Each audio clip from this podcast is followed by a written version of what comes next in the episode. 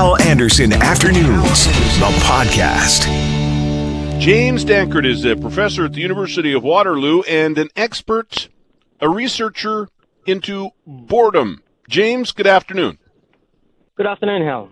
Thank you for doing this. Really appreciate it. We see so many lines these days. Um, you know, as there are uh, COVID 19 restrictions in place, a certain number of people in a, a building. I went to the bank uh, the other day and I just drove in the lot and pulled back out again. The lineup was huge. I, I didn't have that kind of time. Um, are you noticing uh, more about these lines, and, and why is that? It seems to me uh, I've been told that you think it has something to do with boredom. Well, I, most of us would consider lining up to be one of the more boring things that we could do, Hal, and, and normally it really is. But we've all been in these restrictions, these social isolation and quarantine restrictions for about 12 weeks now, which is an extraordinary period of time. And when the, the, those restrictions sort of lift, I, m- most people want to be able to get out and uh, do at least something. So I've heard of people lining up for hours on end just to get a burger or a, an ice cream from somewhere. And it sounds like a kind of silly thing to line up for so long for, except when we're bored, we feel like we're being restricted and restrained from doing what we would normally want to do and being in control of our own choices and our own actions. And so it's not that surprising to me that people are lining up for these things that seem like they're maybe a little bit trivial because it's just the first opportunity in a long time that we can do something that we want. Yeah, we've got and we've got nothing better to do right now, right? Well, that's true too. It, it, with all these restrictions, still, uh, even though things are opening up a little bit, certainly in Ontario, where I'm at, we're we're still constrained a fair bit, and so yeah, there aren't many other options for what we can do, and so we might reach out for the things that are at least possible now. Are we sort of reminiscing in a way, looking back to the days when we hated lining up, and now we sort of go, well, hey, at least it's something closer to our normal? I don't know. We might well be reminiscing. Certainly, there's work out there, there's research that shows that when we reminisce, when we feel nostalgia for things in the past, we don't feel boredom. Um, and certainly for myself, uh, very early on, in about the first two or three weeks of the pandemic, I remember I, I um, decided I was going to bake a cake because I was bored. And part of why I decided to do that was because it reminded me of doing that same thing in my childhood. I used to bake cakes with my mum just as a thing to do. And that nostalgia really helped alleviate my boredom. So I don't know if people are nostalgic for lines, but they might be nostalgic for the thing they get at the end of the line, that burger or that ice cream or something like that. Right. And it wasn't that long ago. There were people who we would pay to stand in line for us. We had busy lives. Go stand in line for me. People, uh, you know, were making a career of standing in line for people, waiting for things that people didn't have time to wait for. And, and I think you're right. I think more and more of us now are happy to stand in a line knowing that that burger or something that we, we want to, uh, you know, get rid of the boredom in our day is, is, as you said, at the other end of that line. Sure. My hope, and I think the hope of most of us, is that when this is all said and done, and we don't know when that's going to be, we'll return to that point where we think that you know waiting is not the the uh, delight that it might seem like it is now. Were you more bored at the start of this when you made the cake, James, or are you more bored now? And and do you think that goes to all of us? people are talking a lot now, and I, I see some uh, reality to it. They're talking a lot about fatigue, not so much about boredom. So I think you might be right that in the early stages, boredom might have been a little bit more on our minds than it might be now, simply because it's been so long, and so we're just all a little bit tired and. And now things are slightly changing too. Where you know the, the the school year is about to end, which you know has been odd for everybody anyway. Um, and uh, we've got to think about what are we going to do with our kids over the summer. So yeah, maybe we're not quite as bored now. Maybe we're just a little bit fatigued. I'm curious. How did you become a boredom researcher? You know, at what point in your career, at what point in your career did you make that decision, and how did you end up being a boredom researcher? Yeah, I think if you ask most um, psychologists, the thing that they study most is something about themselves that they either don't understand or they don't like.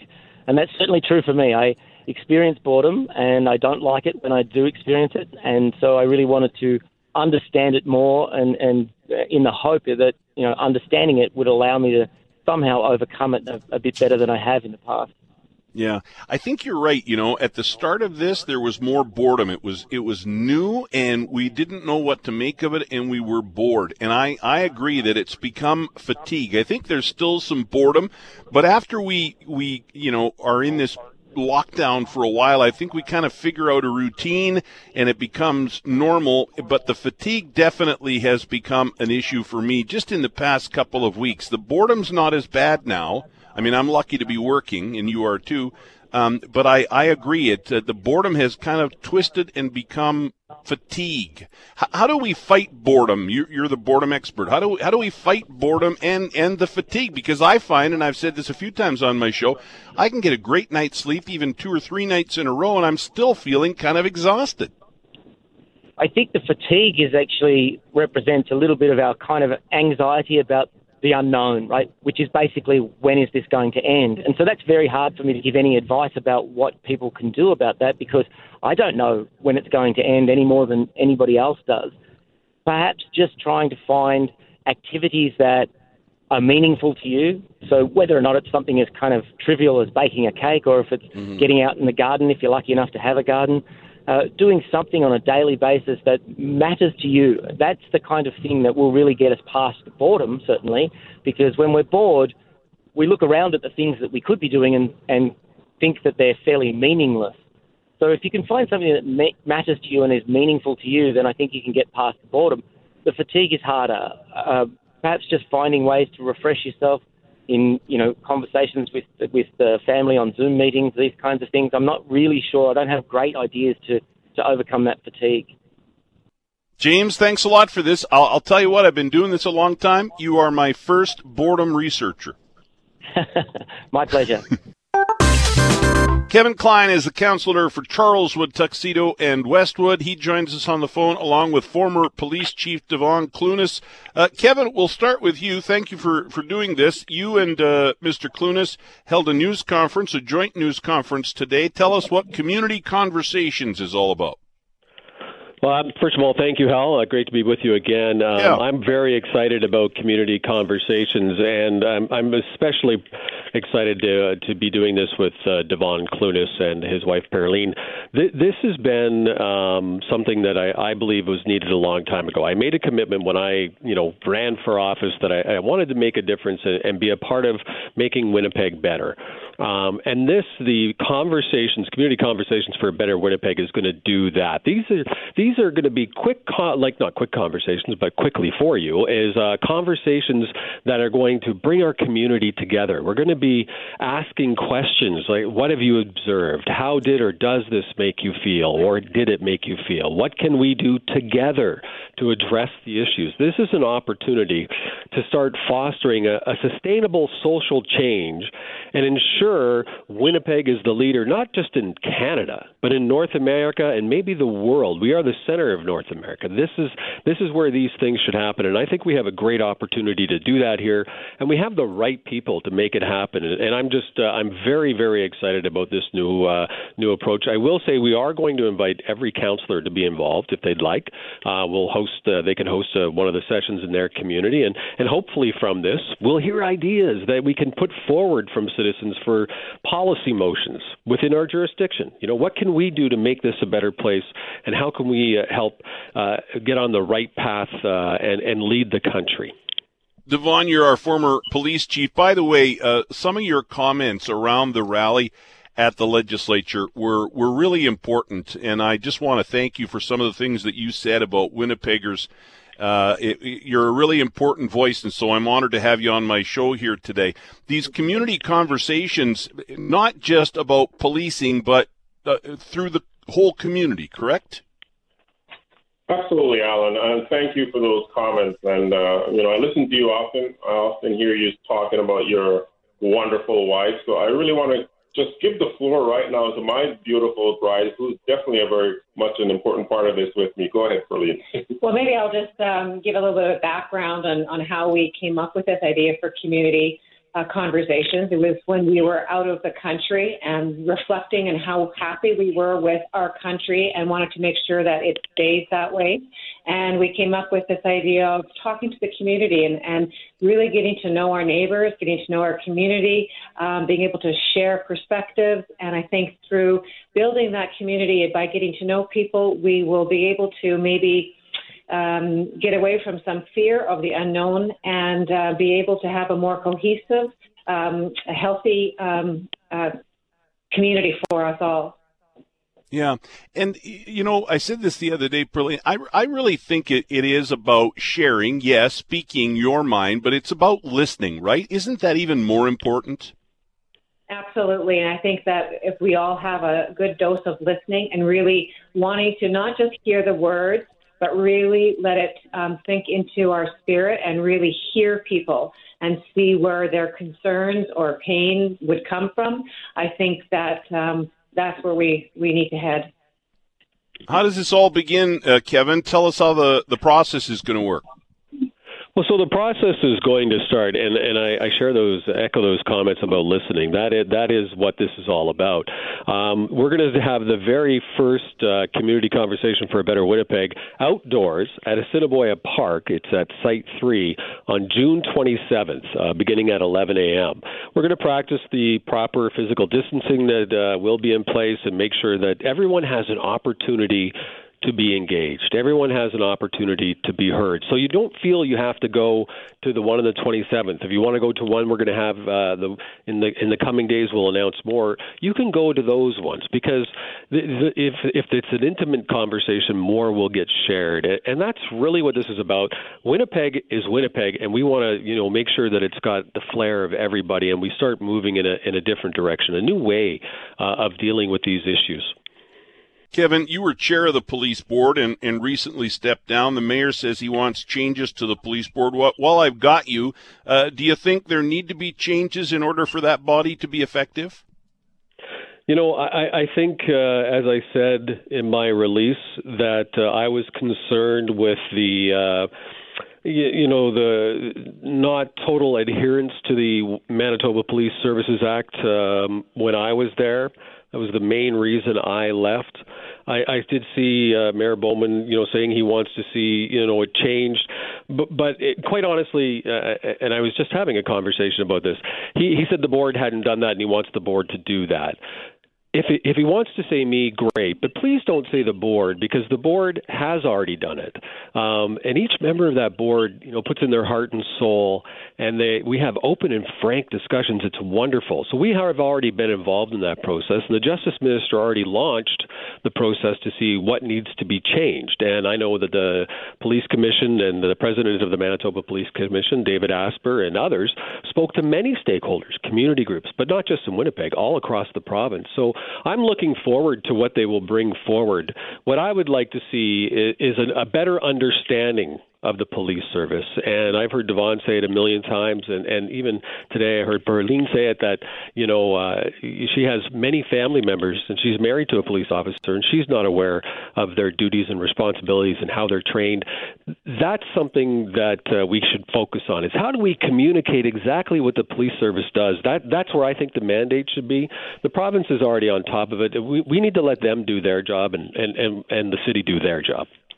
And Devon, if I can, the final question to you. I'm almost out of time. I, have got the two o'clock news coming up here. That that protest, that rally, uh, I called it peaceful but powerful.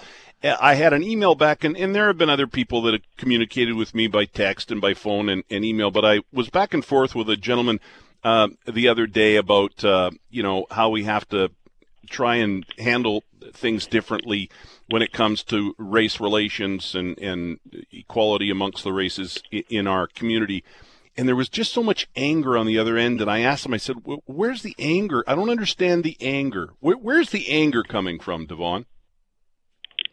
You know, and that's why we want to truly have these community conversations. I think the anger is really coming from a lack of understanding, a lack of appreciation. Uh, we just don't know each other. And we're only seeing the world from our view. And, and part of what I say is taking place right now in terms of COVID and people being isolated and all these issues are arising, but they, they don't have the opportunity to hear from others and get a broader perspective. So I think once we listen to one another, we take some time to actually really hear what each other is saying and empathetically respond. I think that will deal with some of these issues, and that's exactly why we want to have these really meaningful community conversations. Guys, thanks for doing this. Best of luck. I love the idea. And Kevin, again, I, I give you credit for wanting to involve all of council. Um, you know, we, we've talked before about uh, some of the problems down at, at City Hall, uh, but I think that that's a, a, great start by opening it up to all the councilors and wanting them all to be involved. So, so thanks for doing it that way, Kevin.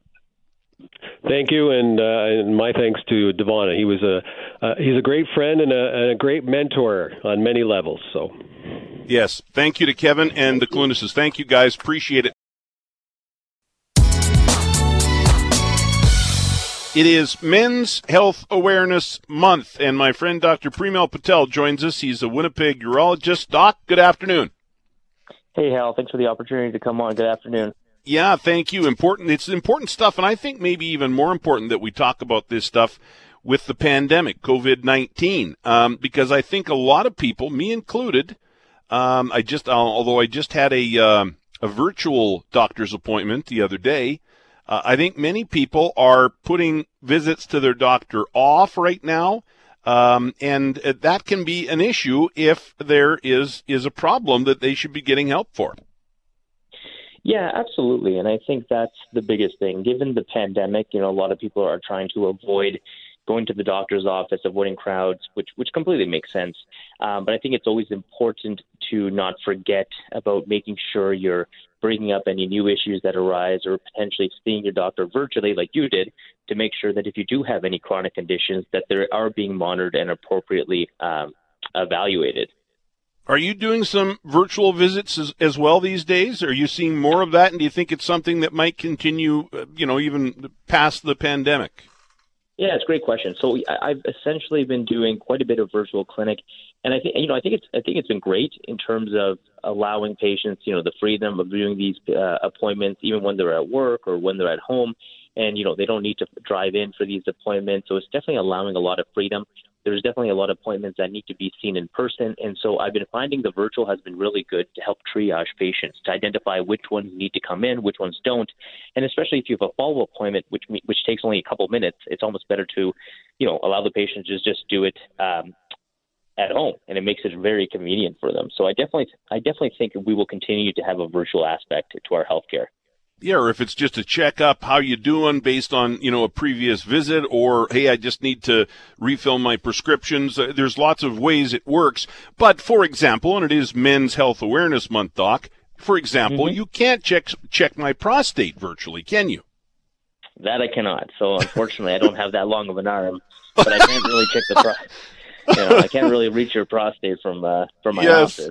Right. But there's definitely, you know, there's definitely things that uh, that I do can have at least make sure that when I see you in my clinic, it's a more efficient um, appointment. So maybe I'll ask a lot of those screening questions um, over the phone. You know, have you ever had blood in your urine? How's your peeing? Any problems with erections? Any history of prostate cancer? So then when I do see you in clinic, it's a more an efficient appointment. You've already talked to me over the phone. We kind of get right to it. We do the physical examination.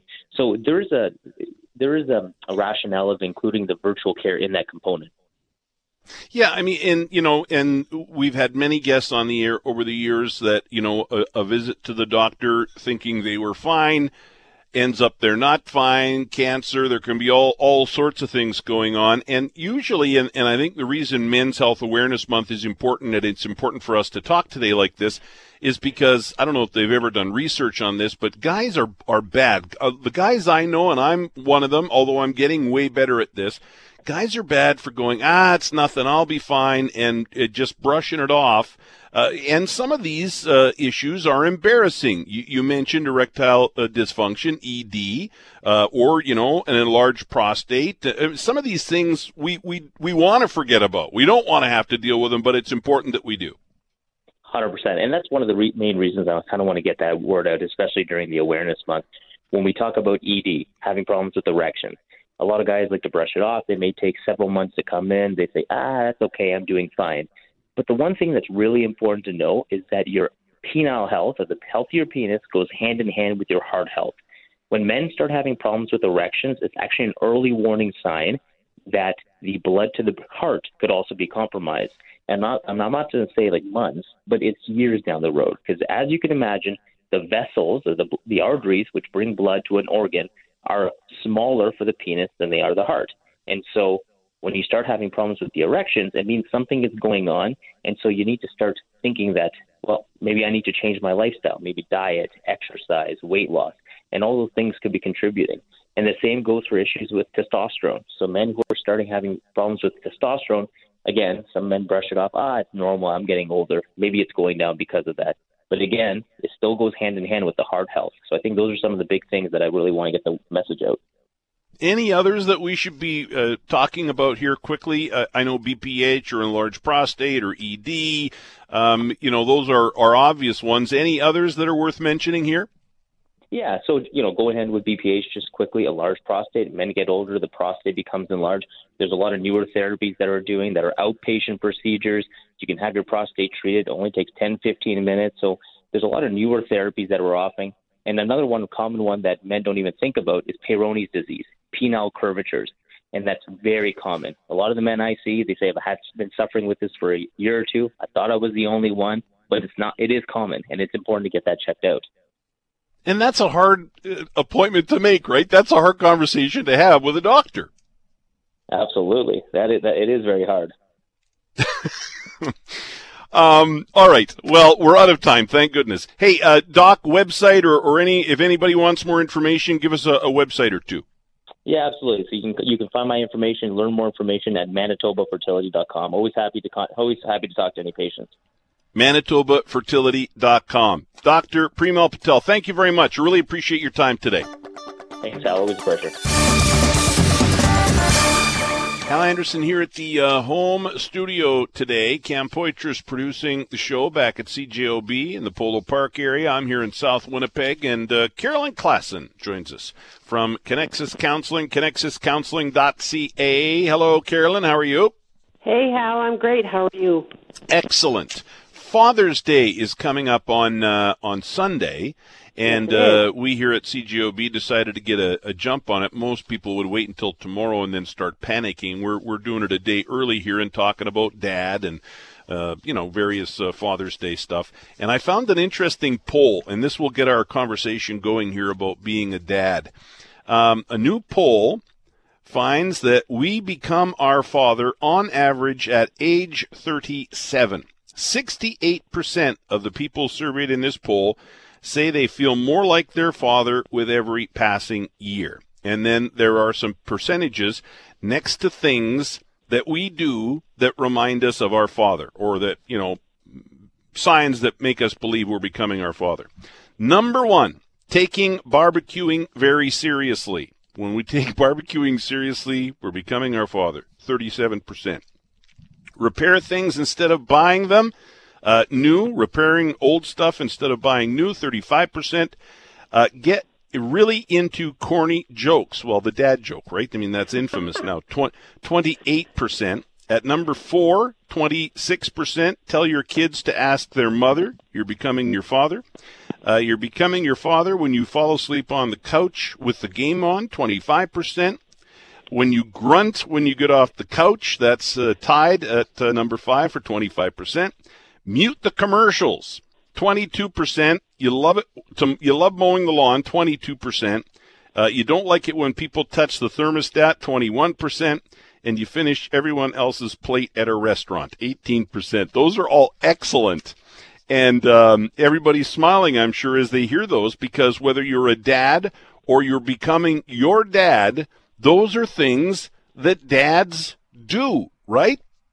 Yes, and they are things that dads are known for and kind of famous for and almost stereotyped for.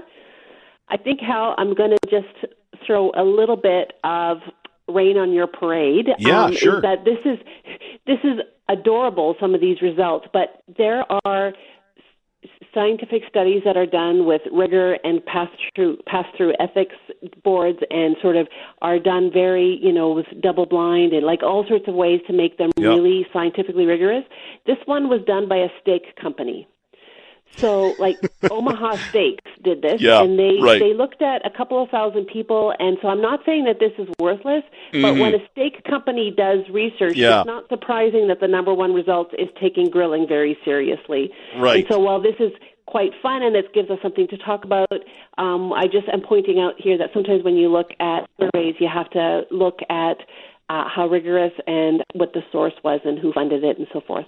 Absolutely. You always have to consider the source. I just think it's a great talker, right? In the radio biz, we call it a talker, right? You know, it's this, Sure. oh, people will talk about this because, I- and I, um, like Jackie, my wife Jackie, for example, she didn't know my dad. My dad passed away before Jackie and I met, but Jackie knows my mom. And if we're out and about, uh, one word reminds me to knock it off, whatever I'm doing. She just goes, she looks at me and she goes, Ada, and that's my mom's name because I do things now that my mom does and drove me crazy as a kid. And now Jackie will go, Ada. And I go, oh, yeah, right. I'm staring at the table next to us too much. I'm trying to check out what they're eating and what did they order and, you know, all that kind of stuff, right? But let's talk about being a dad, being a father, uh, as we head into the big holiday for dad on, on Sunday. Uh, What do you think some of the most important qualities are about being a good father? I think uh, there's a tension for dads because dads often want to have their kids learn good values and learn the value of hard work and learn how to do it right and have a good work discipline and all those sorts of things Yeah. that dads love to build their kids in so that their kids will be, you know, grow up to be get straight A's in high school and then go to university and then, you know, get very very good jobs. Um, and while that's part of what we want to teach kids, I think is that as dads are able to be tender and loving and to just celebrate their kids. Um, who was it? I remember seeing on Oprah once. I think maybe it was Toni Morrison, where she said, it, "You know, when your children child walks into the room, do your eyes light up? Does your child get to see that you're delighted because you have walked into the room?" And so often, it's easier for parent, for fathers to notice the things that the children should be doing better, rather than just celebrating that their children exist and that are these wonderful, unique human beings that they get to call their children. Mm-hmm. Yeah, and you know, I saw another story about the parent uh, pains of being a parent. You know, and uh, again, it's a it's a poll, but I do find polls good jumping off points for conversation. And this poll says that sixty eight percent, and the, they talk to parents uh, with kids between uh, newborn all the way up to the age of seventeen. And 65% of these parents say that they experience pain, sometimes physical, emotional, but pain relating to parenting. Um, and moms and dads suffer equally the pain. 65%. So, so uh, parenting is tough. Being a dad is tough. Oh, it's so true. Um, I remember reading in a novel once where this um, uh, this parent said, "Nobody tells you when you give birth to a child that you'll have your heart walking outside of your body, open to any sort of injury for the rest of your life." Right? Like it's it's excruciating to watch somebody that you care about go through struggles and make poor choices and be bullied and all of those sorts of things. It's it's really hard being a parent because you hurt when your children hurt. Um, but that also is the gift because you celebrate when your kid celebrates and that that pain comes because it matters and because there's love there and so the pain is in proportion to the love and i think that's uh, you know it's the hardest job in the world but it's also the most priceless um, beautiful job in the world as well Is it important to get dad something, or is it the thought that counts, like they say? I think that depends on who your dad is. I think it's important. Um, and for many people, we should mention that Father's Day can be a painful day because it's Yeah. the day that they're reminded that their father isn't around anymore, or that as everybody else is celebrating their dad, um, they are not in a position where they had a relationship with their dad. That they're that's that's something to celebrate, either because they didn't know him at all, or because he struggled with addictions or other things that made a connection with their dad, or, uh, a warm, loving connection with their dad, not something that was possible. Um, but those people who um, want to honor their dads and love their dads, I think it's really important. Like, who is my dad and what really means a lot to him? And for some dads, it's being able, if you can figure out a way to, in a socially distanced world, just quality time. And for other people, it's you know when you you grill the steaks just right that that is what means something to him it's really knowing who is my dad and what would really for some dads it's when you spend the big bucks that they say oh you really put yourself out there and i really appreciate that you're honoring me by having done what it takes to give me a gift of value that that's that's what speaks love to some dads